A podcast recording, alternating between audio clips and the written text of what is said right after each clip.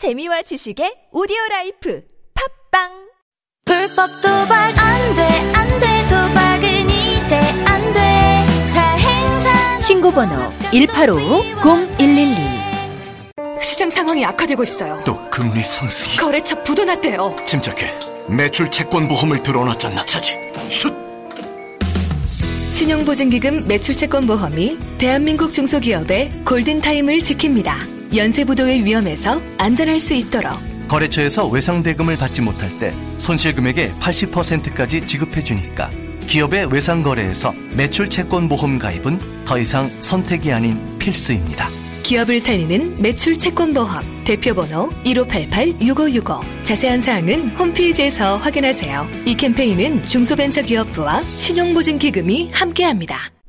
안녕하세요. 배우 지진입니다. 무료 무료 무료 하나원 비즈마켓은 판촉 사은품 샘플이 무료입니다. 안심 안심 안심 하나원 비즈마켓은 안심 배송 서비스를 제공합니다. 하나 하나 하나 판촉 사은품은 하나원 비즈마켓과 상의하세요. 잠깐 예산 맞춤 상품 추천은 간편하게 전화하세요 02-1811-0110 뭐라고요? 02-1811-0110 하나원 비즈마켓 정치자 여러분 신고 전화가 하나로 통합됐다는 거 알고 계시나요? 긴급 신고는 112, 119 나머지 모든 민원 상담은 110으로 통합됐다고요 긴급 신고는 112, 119 나머지 모든 민원 상담은 국민콜 110 110 아시겠죠? 앞으로 모든 민원 상담은 국민콜 110으로 전화하세요. 이 캠페인은 국민권익위원회와 행정안전부가 함께합니다. 김대리, 오전에 일이 많아서 스트레스가 좀 심했지? 바람 좀 쐬러 갈까? 아이코스 챙겨서 나오라고. 네, 부장님. 김대리, 히치는 왜 안 가지고 나왔어? 제가 정신이 없어서 깜빡했네요. 이제부턴 아이코스 케이스는 스카시를 써보라고. 히치랑 같이 한술에 촥 붙는 그립감까지. 아이코스의 필수품이라고. 검색창에 아이코스 케이스 또는 스카시를 검색해보세요. 소비자 만족도 97%를 자랑합니다. Thank you.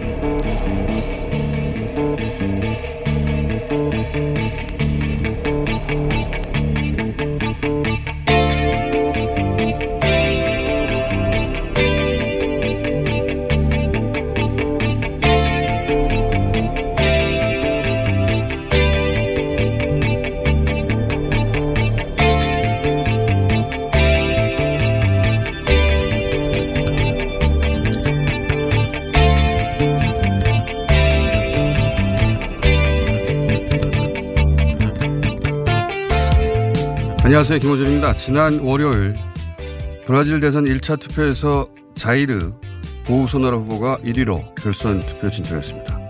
군 장교 출신인 그는 피노체트 독재를 찬양하고 진보 정치를 전면 부인하며 난민, 흑인, 성소수자를 악마라 칭하는 동시에 정부의 군대화 그리고 선거 패배 시 구테타를 주장하는 극우 인사입니다. 그의 부상을 지켜보며 그의 주장이 생소하지만은 않아서 섬찟합니다. 박정희 독재를 여전히 칭송하고 난민과 성소수자를 악마하고 정보기관 요직에 군 출신을 안치고 그리고 촛불 집회 때 계엄령을 기획했던 이들 우리 사회에도 존재하죠. 더욱 대자비를 느끼지 않을 수 없는 것은 최근 한겨레 취재로 밝혀진 극우와 일부 개신교의 결탁처럼 보우소나로 역시 브라질의 극우적 성향 개신교와 연대한다는 점입니다. 최근 들어 우리 사회 이들 극우 세력은 유튜브와 카톡을 통해 기존의 지역과 냉전 갈등 구조를 혐오와 차별의 언어로 대체하려는 허위 날조 정보를 조직적으로 생산해내고 있죠. 70여 년 냉전 체제가 비로소 해체되려는 이 즈음 그 공백을 또 다른 갈등으로 채우려는 이 극우적 시도 두 눈 크게 뜨고 크게 뜨고 감시해야겠습니다.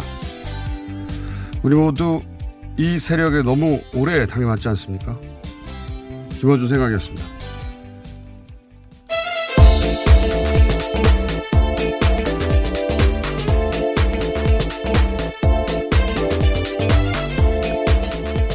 시사인의 김은지입니다.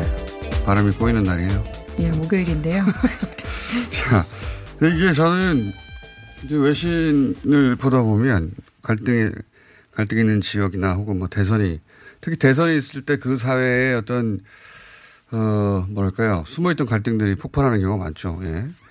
그래서 다른 나라 대선을 유심히 보게 되는데 이 브라질 케이스를 보면서 이게 과연 남의 나라 일인가 싶은 게 어, 이 지금 1위로 무슨 대통령이 당선된 건 아닙니다. 결선에 네, 가야 현재 이제 되고. 1위, 2위 후보의 다툼이라고 보면 되는데요. 예, 이제 어 진보 성향의 후보들이 이제 갈라져서 예. 아마도 그 1, 2위는 훨씬 더 이제 어 누가 이기든 간에 박빙의 승부가 될것 같다고 전망들을 하는데 여하간 현재 이 후보의 주장을 보면 정부 주요 보직을 군출신으로 채우겠다 또는 뭐 어, 성소수자, 난민, 노숙자, 어, 그리고 여성까지 포함해서 어, 사회적 약자들 전체를 예외 없이 다 악마로 취급해요. 예, 기생충이라고 부르기도 하고, 어, 그들은 산화 제한을 해야 한다. 이 산화 제한까지 가면은 완전히 납치하고 맥이 닿거든요. 예. 그러니까 이, 그, 지금 유럽도 그렇고, 예, 우리 사회도 그렇고, 이 브라질도 그렇고, 극우 멘탈리티는 나치 멘탈리티하고 거의 똑같아요, 사실은. 예. 이 분노나 뭐 박탈감, 뭐 혐오 이런 거에 기반한 건데, 브라질도 우리처럼 그 그리고 우리도 브라질처럼 군사 독재 시절 잔재를 다 청산하지 못했지 않습니까? 그리고 특히 이 대목이 저는 소름 끼치는데 브라질에서도 이 극우 이 후보하고 어 그 보수 개신교 일부가 결탁을 했어요. 똑같아요 우리하고 그리고 난민에 대한 혐오나 성소수자에 대한 혐오나 외국인 노동자에 대한 혐오 이게 우리 다 있거든요. 네, 네. 가장 쉬운 전선을 건드리는 나쁜 정치의 방식입니다. 그러니까요. 어, 그러니까 이제 이제는 뭐 역사가 퇴행하는 것은 불가능하다 이렇게 생각하는 순간 브라질도 룰라 대통령이 당선된 적이 있죠. 그 순간에 다시 퇴행이 이루어질 수 있다. 우리도 경험했었고. 네, 민주주의라는 게 계속 바꿔가는 거기 때문에요. 네. 네, 브라질 보면서 다시 한번 예, 아 이거 남의 일만은 아니다는 생각을 다시 한번 하게 됩니다. 자, 첫 번째 뉴스는요. 네, 북미 관계에 관련된 소식 먼저 전해드리겠습니다. 트럼프 대통령이 2차 북미 정상회담 개최 시기를 11월 6일 미국 중간선거 이후다라고 밝혔습니다. 트럼프 대통령은 어제 중간선거 지원 유세를 위해서 아이오와주를 향하는 전용기에서 기자들과 만나서 이렇게 이야기했는데요. 트럼프 대통령은 북미 정상회담 일정을 조율하기에는 선거 유세가 너무 바쁘다라면서 지금 당장 갈 수가 없다라고 설명했습니다. 이거 좀 원문을 봤는데 저는 갈 수가 없다 그래서 어, 이건 평양에 가려고 하는 의도인가? 그 내심 그랬더니 그게 아니라 떠날 수가 없다 여기를. 네, 정상회담 장을 갈 수가 없다라는 네, 정확한. 번역은 네. 떠날 수가 없다에 가깝고.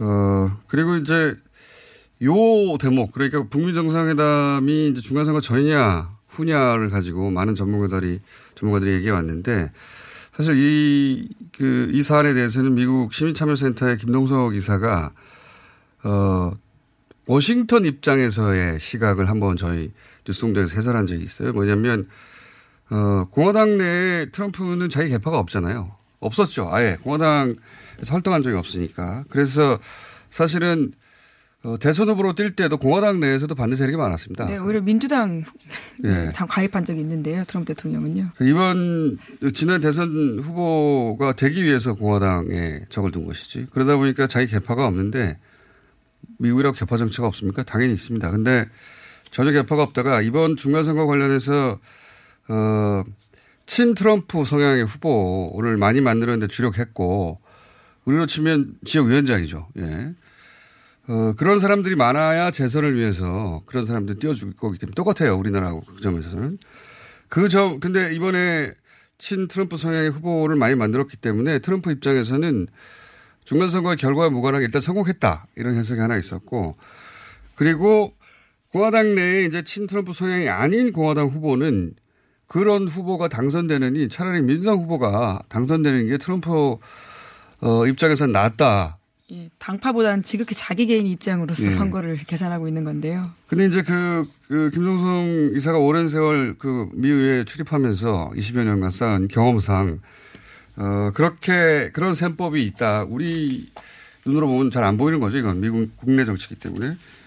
그, 그리고 상, 그래서 아마 상원은, 어, 이, 이기는데 하원은 어렵지 않겠나. 혹은 뭐, 어, 하원에서 공화당이 유력한 지역 이 친 트럼프 성향이 아닌 후보라고 하면 어, 그 역시 어, 트럼프 입장에서는 반갑, 달갑지만은 않다. 네, 러스트벨트에서는 현재 민주공화당 혼돈세가 지속되고 있다라고 한, 하는 건 사실입니다. 그래서 이제 그런 정황 속에서 북한 카드를 지금 소진시키기보다는 어, 중간선거 이후 결국 트럼프한테 중요한 건 트럼프가 이번 선거에 뛰는 건 아니거든요. 예.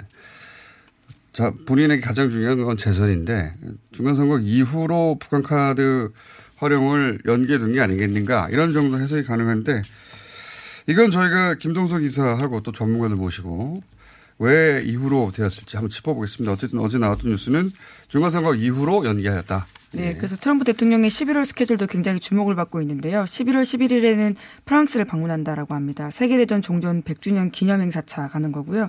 또 22일은 미국 추수감사절이고 10월 30일부터 12월 1일까지는 G20 정상회의 때문에 아르헨티나를 간다라고 합니다. 그리고 또 관련해서 또 어제 그, 어, 강경호 외무부 장관이 오이사 조치 해제, 어, 검토 검토입니다. 네, 검토 중인 것으로 안다라고 대답을 한 건데요. 네, 어제 검, 국정감사장에서 이야기했습니다. 검토는 사실 항상 해왔어요. 실제로는 그 이명박 정부 때 오이사 오이사 제재가라는 게 뭐냐면 천안함 이후에 개성공단 금강산 위에는 안 된다 아무것도. 네, 강력한 대북 제재 조치인 건데요. 어 그거를 이제 그, 그 박근혜 정부 들어서는 개성공단까지 문을 닫으면서 다 어, 모든 교류를 막아버렸는데 근데 이제 이명박 정부 때도 박근혜 정부 때도 오이사 조치 해제에 대한 얘기는 나왔어요, 계속해서. 예. 네. 심지어 2014년에는 김태호 당시 새누리당 최고위원 그리고 이인재 당시 새누리당 최고위원도요 오이사 조치를 해제하자라는 식의 이야기를 했었습니다. 가장 큰 걸림돌이라는 표현까지 했었어요. 근데 지금은 이제 보수 야당이 어 그런 이제 남북 관계 문제에 있어서 정치적 의도를 가지고 질문을 한 걸 강경화 장관이 사실 있는 그대로 얘기하면서 공격을 받고 있는 양상인데. 네, 물론 이해찬 민주당 대표도 질문을 하긴 했었는데요. 그러니까 이제 이 네. 오이사 조치가 당장 풀린다기보다는 그런 검토를 계속 계속 해왔다라는 네, 정도의 그렇죠. 발언을 네. 공격한 것이 그 질문이 또 바로 그걸 실시간으로 미국으로 날아가서 미국 대통령 트럼프에게 질문을 했어요. 그랬더니 어, 트럼프 대통령이 이제 어, 이렇게 말했거든요. 정확히는 번역을 하자면 지금 우리 언론에서는 어 우리 그러니까 우리는 여기서 미국입니다. 미국이죠. 예. 네. 우리 승인 없이는 아무것도 하지 못한다는 식으로 그렇죠. 오늘 새벽에 나온 뉴스입니다. 번역을 했는데 네. 원문을 읽어보면 아무것도 하지 않을 것이다예요. 이건 다른 얘기거든요. 못한 그들을 못해 하고 어, 우리 승인 없이는 하지 않을 것이다. 그러니까 우리하고 보조를 맞출 것이다는 얘기인데 뉘앙스 완전히 다른 얘기죠. 네. 왜 이렇게 번역했는지는 모르겠어요. 예. 실제로는 그렇게 하지 않을 것이다. 우리 정부가 미국과 그 협조 없이는 그렇게 하지 않을 것이다라고 발언한 것을 어, 우리 승인 없이는 못한다 아무것도 왜 이렇게 번역했는지 모르겠는데 연합은 그렇게 번역했어요. 이게 뉘앙스 차이가 굉장히 큰데 어, 이게 영어 실력의 문제가 아니라 시각의 문제인 것 같긴 합니다만 하여튼 그런 일들이 국감과 미국 양쪽에서 뉴스가 터져 나와서 있었다 관련해서 자 어, 그리고 제가 다른 뉴스 전에 아 여기 뉴스도 준비되어 있군요. SBS가 예. 보도한. 예. 예. 잠깐 소개해 주십시오. 탐사 보도팀에서요. 삼성의 차명 부동산 의혹을 집중적으로 보도했습니다. 여섯 곡지 넘게 보도했는데요. 삼성 지배 구조에 정점이 있었던 에버랜드의 토지 거래와 관련된 의혹을 이미 제기한 바가 있습니다. 그렇죠. 그때 제가 예. 끝까지 판다팀. 그렇죠. 대단한 예. 역작을 내놨다고. 예, 그 후속작을 또 내놓은 네, 건데요. 후속작입니다. 예. 예, 그것을 취재하는 과정에서 여의도 크기만한 땅이 상당히 오랜 기간 차명 부동산일 가능성을 여러 포착했다라고 하는 건데요. 그러니까 이병철 회장의 땅이 여러 과정을 거쳐서 이재용 부회장에게 2002년에 들어갔다라고 할 수 있는 건데요. 에버랜드가 아주 싼 값에 그 땅을 사게 됐다라고 하는 겁니다. 그러니까 상속각 증여에 있어서 문제가 있다는 취지의 보도를 한 겁니다. 이걸 제가 좀 더 설명을 드리면 이 어, 판다팀이 또 한 번 홈런을 쳤어요. 예. 어, 요약하면 지금 말씀하신 걸 다시 한번 요약하면 이병철 회장 생전에 에버랜드 말고 에버랜드 주변 땅을 여의도 크기 땅 300만 평 정도를 삽니다. 그리고 대팔아요. 14명에게. 네, 삼성 임원들에게 대파는 건데요. 예. 네. 근데 이제 그 14명을 대파는데 그 14명은 각각의 개인이고 어, 관광 레저업을 하겠다면서 회사를 하나 세웁니다. 회사를 세운 다음에 그 회사에 이 땅을 출자를 해요. 네, 근데 또 그 매우 이상하죠. 아무것도 예. 하지 않게 되는데요. 예. 네. 그리고 나서 아무 일도 하지 않아요. 그러다가 어, 이 삼성 승계 문제 나올 때마다 항상 말하는 에버랜드. 예. 그 에버랜드를 통해서 이제 승계를 세금을 안 내고 하려고 하다가 이 20년의 사단이 났다고 제가 말씀드렸는데 어, 그 땅을 이재용 부회장, 에버랜드를 이재용 부회장에게 넘겨주는 그 해, 그 해에 이 주변 땅을 어, 에버랜드에 팝니다. 근데 그것도 아주 헐값에 발견했는데요. 공시지가보다 50% 정도밖에 안 되는 값에 판다라고 합니다. 50% 이하죠. 왜냐하면 공시지가 그러니까 공시지가의 80%고 이게 또 시세의 50% 정도라고 하는데요. 시세 네. 40%밖에 안 되는. 그러니까 공시지가의 80% 팔았다고 하니까. 그러니까 한마디로 말하면 뭐냐면 이게 실제 주인이라면 그 땅을 샀어요. 에버랜드 주변 땅입니다. 에버랜드는 잘 나가고 있어요. 그러면 그 땅을 가지고 장사를 엄청나게 할 수 있잖아요. 그런데 회사를 만들어서 거기다가 땅을 다 출자한 다음에 어, 그거를 다 에버랜드에 헐값에 팔고 회사문을 닫아버립니다. 그 회사는 그 일, 그 땅을 파는 것 외에는 아무 일도 하지 않았어요. 그러니까 그 회사는 손해를 보고 에버랜드만 이득을 보는 거죠. 굉장히 이상한 거랬는데 알고 보니까 말씀하셨듯이 그 14명이 삼성전자 대표를 했다든가 뭐 삼성생명 회장을 했다든가 전부 삼성생명, 삼성의 간부들이었다는 거죠. 네, 예. 왜 이렇게 손해보는 짓을 했냐라고요. SBS 취재진들이 각각 찾아가서 삼성 회장들한테 물어봤었는데 다들 입을 다물거나 혹은 가족들은 그런 땅이 있는지도 모른다라는 이야기를 그러니까 했다라고 이 엄청난 합니다. 땅이 있는데 그 땅 소유주의 가족들은 땅이 있는지도 몰랐다는 것이고 그래서 요약하면 어, 이병철 회장이 땅을 샀다가 자기가 샀는데 그거를 되파는 기록을 남깁니다. 근데 그 되판 게 다 삼성 직원들이고 그게 사실은 차명이었다는 거죠. 그리고 나서 그거를 어, 손자에게 상속하는 그 시점에 어, 회사 그 손자 회사에다 되팔아 주는 건데 만약에 정상적인 상속 증여를 이 땅을 했다. 그랬다면 땅값의 한 75% 정도를 세금으로 냈었다, 냈었어야 했다는 거죠. 그게 세금 안 내려고 이거 한 겁니다. 예. 이 삼성은, 어, 아들은, 아빠가 아들한테 계속 얘기했는데 그게 아니라 할아버지 때부터 네, 대를 이어서 나온 예, 할아버지 수법이라고 때부터 수법이라는. 겁니다. 이런 거 제가 한번 감옥 가요. 예. 그리고 예. 우선 뭐 그런 시드머니가 없으실 것 같긴 한데요. 이걸 SBS 판다팀이 찾아냈고, 예, 이걸 어, 무려 한 10몇, 15, 6분 동안 계속 연속으로 여섯 곡지인가 일곱 곡지를 예, 보도했어요. 여섯 곡지 보도했는데요. 예. 큰 박수를 보내고요. 예. 그런데 이제 지난번 기사도 포털 메인에 계속 걸려 있지 않았거든요.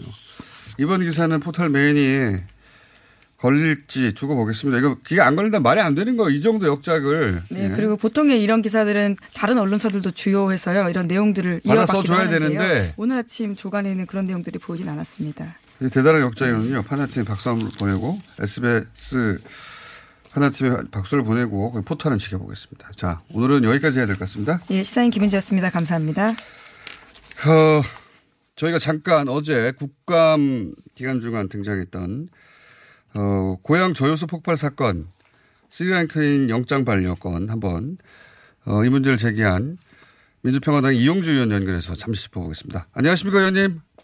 예, 안녕하십니까. 어, 어, 어제 이제 두 번째로 그 어, 구속영장이 검찰에서 반려됐지 않습니까? 그래서 최종적으로 영장이 신청이 안 됐죠. 청구 예. 안 됐죠. 이게 그 우선 법적으로 구속영장을 중실화 혐의로 애초에 경찰이 청구했는데 구속영장의 청구의 대상이 됩니까? 검찰에 계셨던 분으로서? 지금 검찰, 아니, 경찰에서 봤을 때는 일단 중대한 피해가 왔기 때문에 영장 청구를 검토는 할 수는 있다고 봅니다. 그런데 영장 청구한 제목이 중실화죄 아니겠습니까? 예. 보통 사람들이 실화죄를 많이 아는데 실화죄가 아닌 중실화죄로 한 것은 실화는 벌금형만 있는 거고요. 중실화죄는 3년 이하의 근거가 있어서 실제로 구속이 가능한 혐의이기 때문에 중실화죄를 선정을 한 겁니다. 근데 사실상 중실화는 예. 거, 거의 고의에 가까울 음. 정도의 중대한 과실이 있어야 된다는 바에서 어, 무리는 좀 있었다 이렇게 봅니다. 그러니까 풍등을 날릴 때 일부러 불을 내려고 했느냐 이거 아닙니까? 거의 이 정도는 불이 나지 않을까 안 나지 네. 않을까 설마 날까 이 정도 생각을 해야지만이 음. 중실화죄의 대상이 될 수가 있는 겁니다. 그러려면은 그 스리랑카인이 조효소 위치도 알고 풍등이 거기 떨어질 것 바람에 날아가는 건데요. 거기 떨어질 것도 알고 뭐 여러 가지 그렇죠. 계획이 있었어야 되는 거 아닙니까, 그죠? 맞습니다. 예. 뭐 바람에 풍기하더라도 하늘에 떠서 하늘로 보면 길이 있는 것도 아니고 그렇게 갈지 어떻게 알겠습니까? 또 가다가 어느 정도 날아가다가 그게 떨어져 착지를 할지 떨어질지 알 수 없었기 때문에 예. 그로부터 스리랑카인이 풍등을 날릴 때 이 풍등이 하늘로 날아가다가 그쪽 방향으로 와서 어디쯤에 떨어질 것이라고는 생각하기 어렵지 않았을까라는 생각을 듭니다. 그러니까요. 그리고 또 외지인이 거기 일반인들도 모르는 저요, 저요소가 있다면 어떻게 알겠습니까? 그런데 그다가 스리랑카인이 합법적인 노동자이긴 하지만은 에, 계속 거기에서 굉장히 3년 동안 머무르는데 그 자리에서 일, 일을 했던 것 같지는 않아요. 또그 당시에 일하던 장소도 최근에 가서 일을 했던 것이어서 그 위치 그 분처에 조이사가 그 정도의 규모로 항상 있었다고 명확히 알고 있지는 않았지 않았을까라는 생각은 듭니다. 자, 그 그래서 지금 그 어제 거론이 됐으니까 제가 한번 여쭤보겠는데 이게 이제 굉장히 좀 의문이 많은 사건 아닙니까? 이게 어떻게 그렇습니다. 풍등 하나로 그렇게까지 될 수 있는지 혹시 조사해 보신 바가 있는지? 예, 어쨌든 경찰의 발표 언론 내용들 쭉 보면은 풍등이 날아가서 조이소에 있는 에, 잔디밭에 떨어진 것까지는 다 이견 없이 인치를 합니다. 예. 단지 그 이후에 CCTV에 나타난 걸 보면은 18분의 폭발이 발생을 했는데요. 예. 어떻게 18분 동안 떨어져서 연기 발에 잔디밭에 불이 옮겨 붙고 연기가 나는데 예, CCTV에 그것도 찍혀 있습니다. 보는데 관리 관제실에 있는 직원들이 그걸 못 볼 수가 있을까? 1분도 아니고 18분 동안 예. 뿐만 아니라 설령 잔디밭에 불꽃이 튀어서 불이 붙는다 하더라도 예. 이게 어떻게 그 큰 조회수가 폭발할 지경에 있을 수가 있는가 하는 거죠. 예. 지금 문제는 그 유증기 막을 통해서 어 불꽃이 점화됐다고 보는데요. 예. 근데 뭐 소형관 공사에 설명을 뜯는다 하더라도 그 장비에는 인화 방지망이 설치가 되어 있습니다. 음. 인화 방지망이 설치가 되어 있는데 통상적으로는 불꽃이 들어갈 수 없어 폭발이 안 된다라고 하고 있는데요. 예. 그 부분에 대해서는 인화 방지망이 실제로 설치가 되어 있었는지 아니면 제대로 작동하는 인화 방지망이 있는지 찾아볼 살펴볼 필요가 있습니다. 그 잔디밭에 풍등 하나 떨어졌다고 그렇게 폭발할 지경이면 그 옆에 있는 저유소가 하나가 아닌데요. 그 옆에 있는 저유소는 옆에 저유소가 폭발해서 몇십 뭐 열 몇 시간 동안 탈 정도인데 폭발하지 않았지 않습니까? 그 점도 맞습니다. 예, 그 점도 이해가 안 가고 아직 의문이 굉장히 많은 사건입니다. 그죠?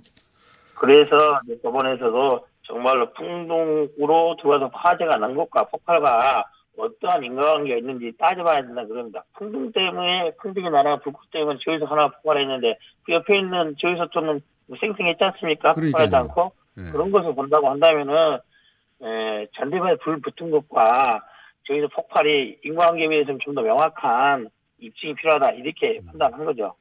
알겠습니다. 오늘은 저희가 여기 잠깐 짚고요. 그 원인에 대해서 계속 조사하실 것 같으니까 좀 새로운 내용이 있으면 다시 한번 연결하겠습니다. 예. 예, 오늘 말씀 감사합니다. 감사합니다. 민주평화당 이용주 의원이었습니다.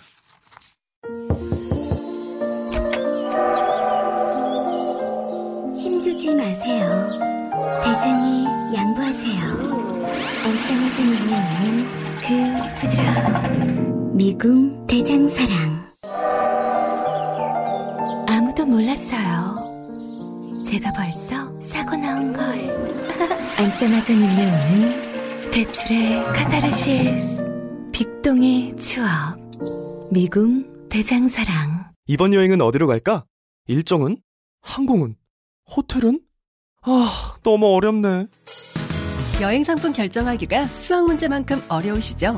이럴 때일수록 정석으로 가야 합니다. 어려운 여행풀이 여행 정석이 친절하고 정직하게 답을 찾아드립니다. 하나투어 공식인증 예약센터 여행 정석 02-756-0003 여행 정석을 검색하세요. 정직한 여행사 여행 정석 02-756-0003 오빠, 오빠한테서 매력적인 향기가 나는데? 어, 역시 박지희. 한 방에 알아보는구만. 헤이브로 올인원 파워바로 샤워하고 왔지? 아, 이 오빠 여자들이 좋아하는 건 어떻게 알고? 확실히 헤이브로 올인원 파워바 쓰는 사람 옆에 가면 뭔가 다른 느낌이 있어. 은은한 향기가 나면서 어, 또 섹시해 보이기도 하고. 그래서 이 오빠가 쓰는 거 아니겠니? 박지희가 추천하는 올인원 향수 비누. 지금 포털에 헤이브로 검색하세요.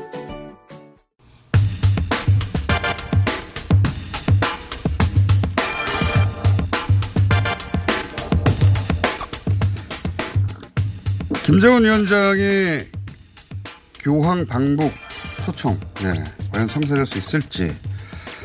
어, 참여정부 시절 바티칸 주재 교황 대사 를 지내셨던 그리고 지난 5월 문재인 대통령 취임 특사로 교황청에 다녀오신 성염 전 대사 스튜디오 지금 모셨습니다. 안녕하십니까. 안녕하세요.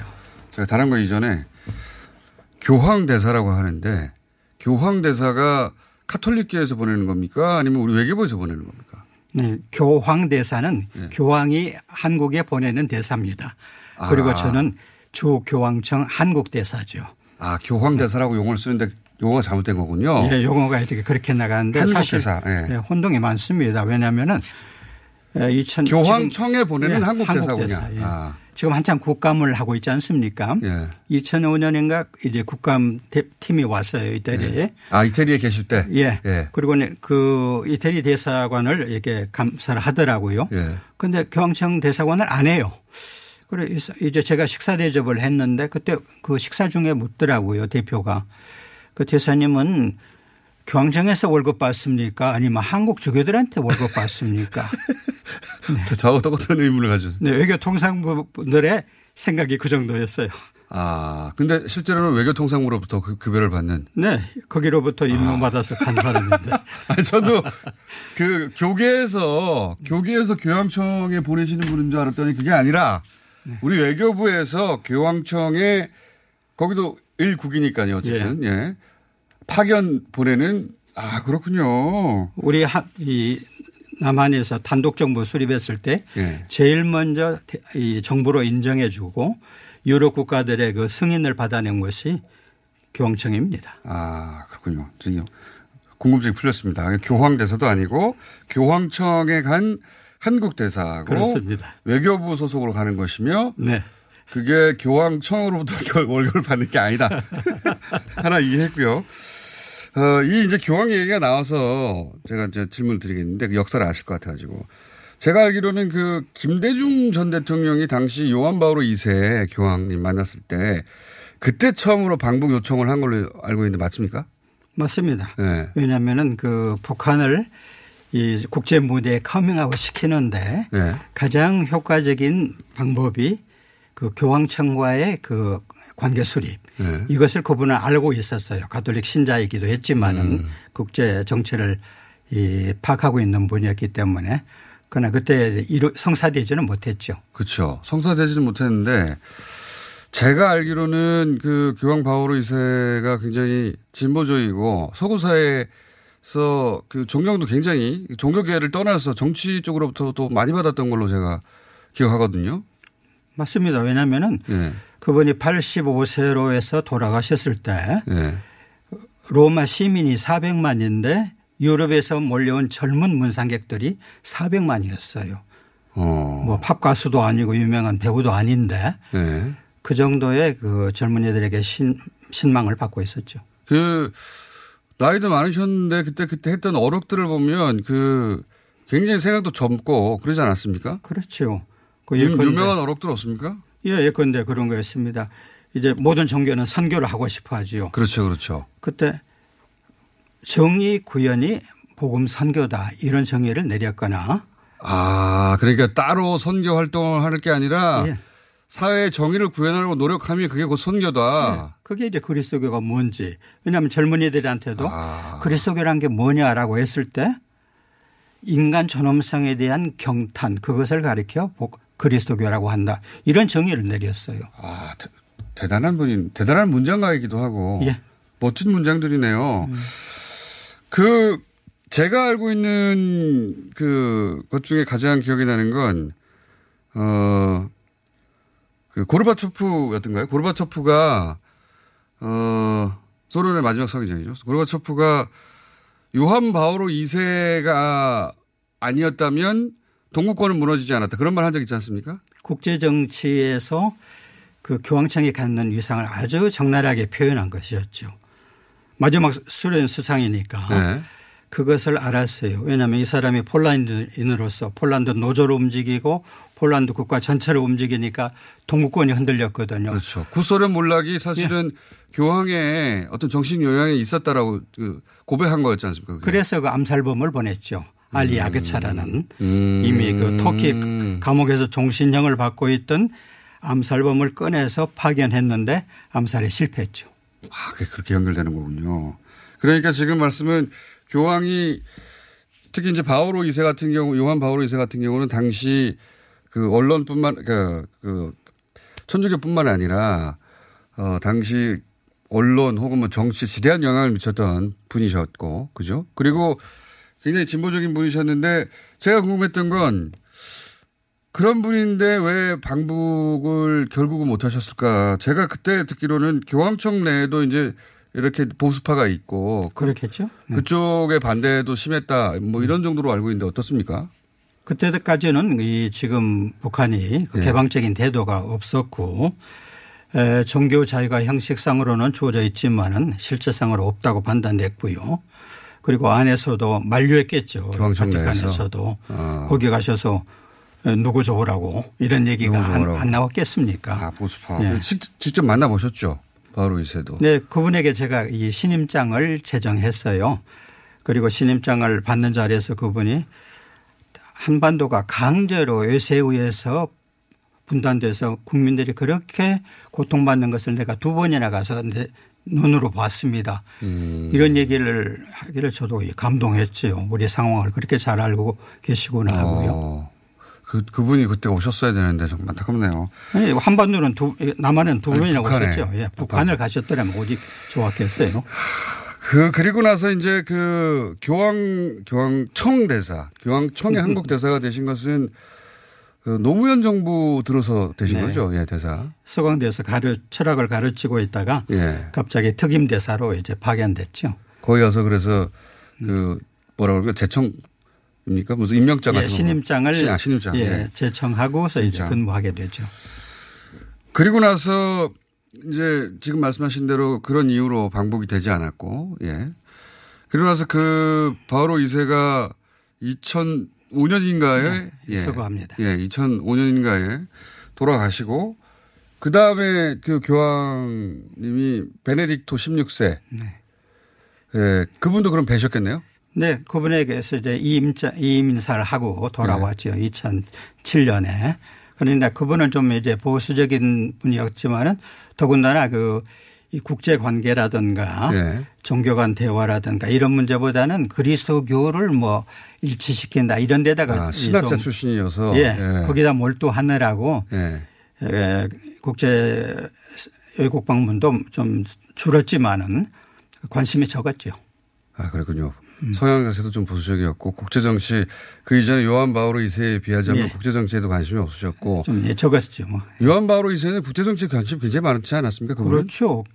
생전 25년 동안 그 제위기간에 백 몇십 번의 해외 여행을 했습니다. 그만큼 찾아가서 네. 그 나라의 현실을 보고 그 사람, 그 나라의 국민들을 만나겠다. 그것으로서 이 자기 역할을 규정했죠. 실제 국제 정치에 아까 이제 고르바초프가 얘기했듯이 국제 정치에 실제적인 영향을 미친 사례도 많지 않습니까? 그분은? 많죠. 왜냐하면 그 보세요. 그 1960년에 큐바 사태. 예, 예. 거기서 지금 배가 충돌하면은 예. 그 미사일 부품을 싣고 오는 소련 배하고 그걸 검색하겠다는 미국 배하고 예. 만나면은 그건 핵전쟁이요. 바로, 가지요.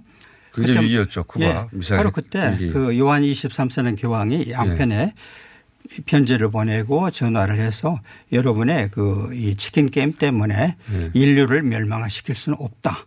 음. 그러자 그이 브레즈네프가 즉시 그걸 받아들이면서 그걸 명분으로 해서 배를 돌렸죠. 아, 그걸 정치의 명문으로 삼았군요. 예, 예. 그 이후 이라크 전쟁 때도 그 교황 어 편지인가요 메시지가 등장했던 걸로 제가 기억하는데. 그렇죠. 그 제2차 특히 예. 2차 이라크 전쟁 발발할 때 아랍 국가 전부가 거의 예. 전부가 국가 원수들이 교황에게 특사를 보내서 호소했어요. 아. 미국을 좀 만류해서 전쟁이 나게 나지 않게 해달라고. 아. 그래서 아, 그러니까 특사를 이 아랍 국가의 아랍 국가들이 호소했습니다. 수반들이 교황한테 예, 호소했어요. 호소할 어. 사람이 여기밖에 없다는 걸 알았죠.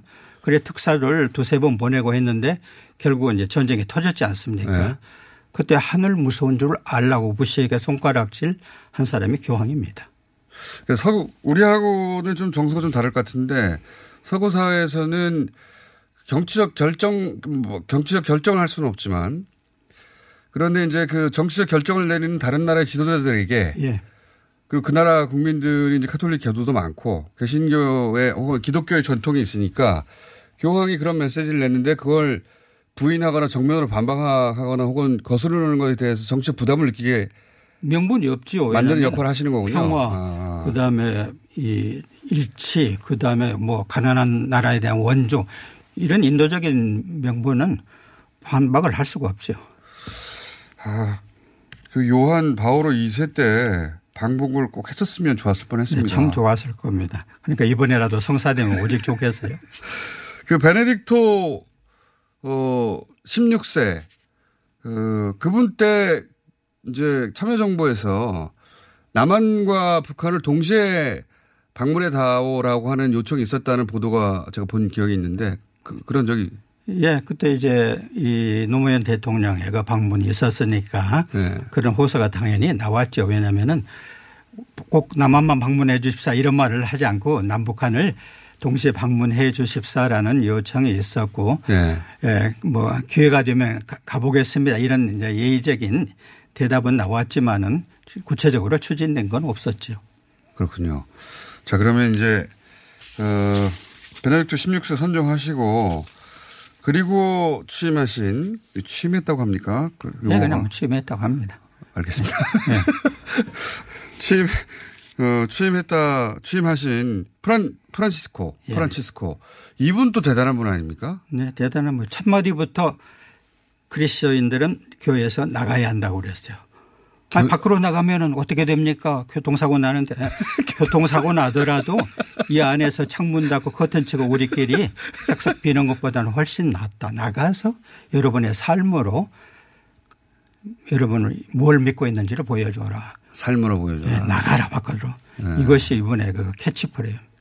밖으로 나가라. 예. 끼리끼리만 있지 말고. 예, 사회 문제를 네. 관심을 갖고 그것을 교육해야 아. 여러분들의 할 일이다. 사회에 참여해서 사회 정의를 구현하라. 예. 그러니까 요한 바오로 2세의 맥을 잇는 분이군요. 그대로 이었고 거기다가 한 층을 이렇게 업그레이드 시켰죠. 어떻게 업그레이드 된 겁니까? 그런 예컨대 이 사람이 첫 회칙이 이제 복음의 기쁨이란 문서인데요. 예. 이게 경제 문제를 다루는 겁니다. 착하게 살자가 아니고 네. 경제 문제를 아, 경제 문제. 신자유주의 이것은 살인 경제다. 여러분들이 그 자유 신자유주의 경제를 추, 추구한다면은 여러분은 신을 섬기는 것보다는 재물을 섬기는 우상 숭배자다. 이런 가차없는 그 오, 예. 대단한 분이네요. 예, 마- 신자유주의라는 용어를 직접 쓰셨어요? 예, 썼어요. 신사, 신자유주의를 숭배하는 것은 예, 따르는 것은 어, 하나님이 아니라 예, 마몬이라고 도- 어. 그런 우상 숭배 이름이 있죠. 돈을 숭배하는 것이다. 예, 이거 이것은 굉장히 이 충격적인 소위 Francis impact, 프란치스코 충격이라는 말로 국제 여론이 쓰고 있습니다. 많이 보는 건 좋지만 나누지 못하면은 네. 그것은 우상 숭배라는 음. 그런 종교 용어를 썼죠. 이 프란치스코 교황이 전 세계에서 우리나라를 처음 방문하는 게 맞죠? 제가 그 2013년에 예. 그분을 뵐 기회가 있었어요. 아, 교황 다 보셨군요. 최근에 네, 시간이 교황을. 뭐긴 시간 아니었고 네. 한 5, 6분 주어졌는데 그런 말씀을 드렸죠. 교황님 보세요. 전 세계 유일한 분단국이 한반도 대한민국입니다. 예. 이곳을 찾아오셔서 남북 간의 화해와 평화를 위해서 어떤 좀 조언을 해 주십시오. 내 눈을 지그시 쳐다보면서 무슨 말씀인지 알겠습니다. 그 대신 저를 위해서도 좀 기도해 주세요. 이런 부- 말씀을 하셨거든요. 대사님이 그러면 프란치스코 교황의 첫 방문지가 한국이 됐는데 결정적인 기여를 하신 분입니까? 글쎄요, 우리 정부에서도 어떤 그 초빙이 갔을 겁니다. 대사를 통해서. 근데 이 제가 인사드리면서 드린 말씀은 그것이었습니다. 아, 아, 참, 베네딕토 16세 교황님은 선정하시지 않- 않고 예. 자리를 양위했다고 그러나요? 예, 예, 양위했다. 대단한 공적이죠. 그것도 왜 그렇게 됐었습니까? 그러니까 당신이 그 앞에 예. 요한바오로 2세 그 병상, 병중에서 그 노령까지도 이렇게 끌어가는 모습을 보고 사람들은 그렇게 말해요. 아마 반면 교사로 삼아서 어. 내가 스스로 지금 이 직책을 수행 못하는데 더 나은 분에게 자리를 내줘야겠다. 그리고 지금 교회가 가야 할 방향이 교회를 단속하는 게 아니라 사회를 정화하고 선도하는데 거기에 나서는 것이 낫겠다 이런 음. 판단을 내렸다는 말이 들려요. 양해하는 경우가 그렇게 흔치 않죠. 네, 양해는 아니죠. 사이 맺고 이 추기경들이 모여서 호임 교황을 뽑았으니까. 네. 아, 본인이 직접 넘겨준 네. 건 아니니까.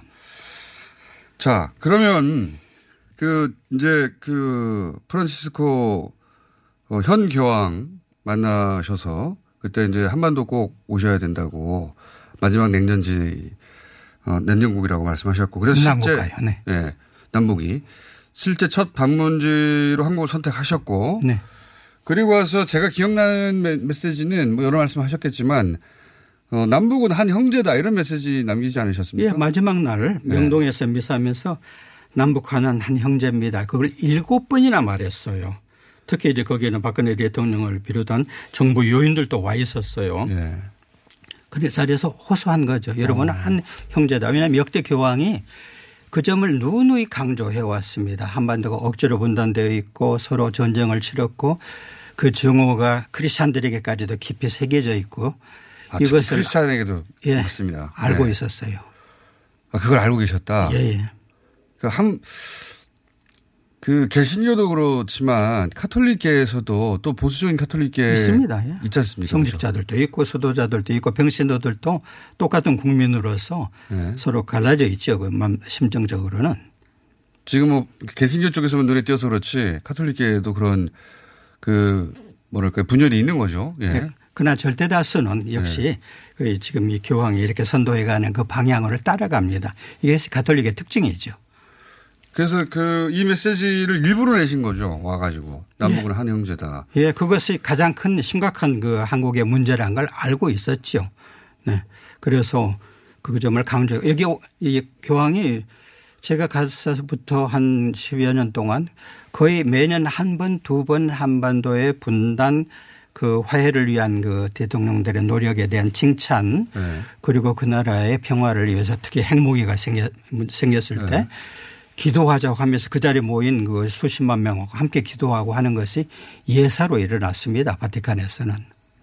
그러니까 바티칸도 여기가 마지막 냉전국이라는 것도 알고 있고 또 세계 그 화약고. 이대 화약고 중에 하나라는 것도 그러니까 바티칸의 시각에서는 이스라엘 거기 팔레스타인 문제하고 예, 한반도죠. 저 멀리 있는 한반도가 같은 정도의 화약고라고 생각한 거 아닙니까? 그렇죠. 그렇죠. 여기는 더 심각하게 생각하죠. 왜냐하면 강대국들이 러시아, 중국 뒤가 있으니까. 아, 교황적인 눈으로는 더 심각하겠군요. 왜냐하면 팔레스타인은 압도적으로 밀리는 것이고 뒤에 배경이 없습니다. 그렇죠. 여기는 사실은 화력도 비교도 안 되고요. 팔레스타인이 날리는 미사일이라고 해봐야 그거 몇십만 원짜리거든요. 근데 여기는 완전히 다르니까 아, 그런 인식이 이미 있는 데다가 네. 근데 프란치스코 교황님은 평창 올림픽 때도 메시지를 내시고 네. 그리고 사람도 보냈어요. 아, 그랬어요? 네, 선수는 아니지만은 그 네. 참관하게 하고. 교황청에서 사람을 해서 평창에 참, 참관했습니까? 예, 왜냐하면 아. 이것이 지금 그 남북으로 함께 공동 선수단 입장 아닌 그 평화의 모티브가 나왔기 때문에 보낸 거죠. 아. 그리고 그것을 제가 격려하려고. 제가 아주 예사롭지 않게 본 대목은 뭐냐면 판문점뿐만 아니라 싱가포르 회담 때도 교황님이 메시지를 내셨어요. 싱가포르 회담 때. 예. 네. 이게 지금 왜냐하면 이것이 갖고 있는 이런 모임이 갖고 있는 그 한반도의 정, 지정학적인 결과를 너무나 그 이 절실히 보고 있었기 때문이죠. 그 싱가포르 회담 그 북미 정상 회담 때 교황 교황의 직접 메시지가 있었다는 네. 거. 예. 우리 남북 회담 때도 있었습니다. 그러니까요. 네, 남북 회담 때. 네. 또 우리 같이 기도합시다 하고 예. 거기 모인 광장에 모인 그 많은 사람들하고 함께 기도를 하고 그냥 교황이니까 기, 도가 제일 큰 그렇죠. 힘이죠. 기도하자 그러면 교황님이 기도하자 그러면 다 기도해야죠. 예. 그때. 그런데 그런데 이제 이분에게 대통령 문재인 대통령 취임 때 대통령 특사로 또 교황청에 가셨잖아요. 네. 근데 이제 원래 대통령 취임하면 교황청에 특사를 보냅니까? 이 많은 나라가 보내긴 보냅니다. 네. 근데 우리는 그때 4월 위기를 겪고 있었어요. 예. 즉 언제 미국이. 스텔스로 예. 그 북한을 선제 공격하는가를 전 세계가 지금 지켜보고 있었거든요. 예. 그런데 그때 유일하게 이집트를 방문하고 오면서 교황이 트럼프하고 김정은을 이- 이름을 언급하면서 치킨 게임 하지 말라고요. 음. 여러분의 거기서는 많은 충돌이 일어나 많은 사람이 죽는 게 아니라 전 인류가 네. 말살될 수 있다는 식의 발언을 했어요. 그러니까 전 세계가 그 미국의 입장만 따라오고 있을 때 유일하게 한반도를 편들고 걱정하는 발언을 했지 않습니까? 음. 그러니까 이제 그 위기를 넘기는 모두가 방법. 북한만 공격할 때 예. 그게 아니다. 양쪽이 치킨 게임 미국도 그렇게 하면 안 되는 것이다. 예, 예. 그 얘기를 한 사람이 교황 음. 뿐이니까 이 특사를 보내서 물론 이제 디모테오라는 문재인이 대통령이 됐습니다. 지도 편달을 바랍니다. 이런 식의 공식 네. 메시지 같지만은 다른 그 것도 좀 의도했죠. 그때 특사가 제가 기억하기로는 대통령 준비 기간이 이제 인수 기간이 없었기 때문에 바로 취임하자마자 첫날이었기 때문에 미국, 중국, 러시아만 특사를 보냈어요. 근데 교황청에도 특사를 보내서 저는 교황청이 왜 굳이 따로 특별히 이렇게 보냈을까 특사를. 예. 그러니까 한반도에 대한 그 미국의 American doctrine만 아니라 정말로 다른 발언이 나오고 다른 시각에서 보는 그야말로 그 Franciscan doctrine도 기대했겠죠. 아, 문재인 대통령이 그러니까 가지고 있던 대북 구상 중에 그 교황을 초청해서 북한을 방문하게 하는 그 구상도 그때부터 있었다고 봐야 되겠네요. 예, 그렇게 추측이 돼요. 이번에 지금 결과를 보니까. 자, 그러면 이제 가, 오실까요, 이번에는?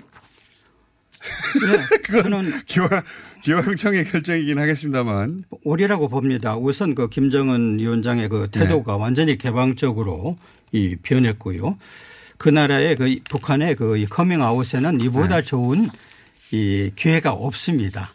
왜냐하면 교황과 더불어 손잡고 어떤 그 뭐 이 만남을 가질 때 그 북한에 대한 그 선입견들이 아주 빨리 이렇게 없어질 수가 근데 있죠. 과거에 이제 교황청의 그 소위 보수파라고 할 수 있는 쪽에서 나왔던 메시지가 거기는 신부도 없지 않느냐, 누가 영접하느냐 이런 논리였던 걸로 제가 기억하거든요. 네, 근데 거기도 에, 천주교 연맹이 있고 개신교 연맹이 있고 불교 연맹이 있고 해서 형식상으로 있고요. 네.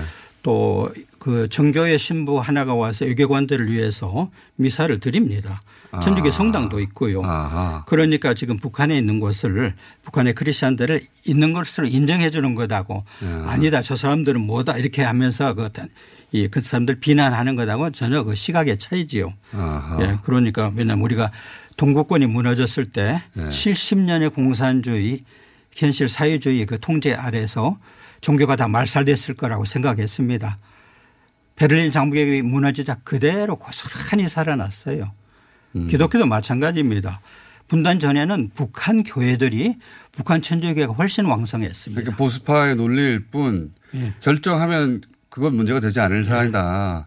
종교가 그렇게 쉽게 말살 안 됩니다. 그것도 그렇고 사실 신부 없는 팔레스타인도 방문하시잖아요. 예. 교황, 교황께 그 논리라면 팔레스타인도 가지 말아야 되는데. 예, 그렇죠. 자, 그래서 가능성이 높다고 보시는. 네, 저는 그렇게 봅니다. 특히 지금 교황청이 가장 공들이는 것이 중국과의 관계 정상화입니다. 주교의 임명권마저도 어느 정도 양보하면서 그걸 추진하고 있으니까 그것이 성사되면은 알겠습니다. 반드시 올 겁니다. 한 가지만 질문 드리고, 예. 저는 오래 전부터 기대했던 바였기 때문에 오늘 좀 시간 길게 준비했는데 한 가지만 여쭤보겠습니다. 이 개신교 일부에서 이 굉장히 이 분위기에 대해서 탐탁치 않아 여기잖아요. 어떻게 생각하십니까? 그야말로 화해, 일치, 평화, 통일 이것은 그 종, 모든 종교의 근간이 되는 그 말들이죠. 그 말에 대해서 이렇게 반발한다는 것은 정말 전 세계 국제사회가 전혀 이해를 못하는 그런 것이죠. 알겠습니다. 성염 전 대사였습니다. 감사합니다. 감사합니다.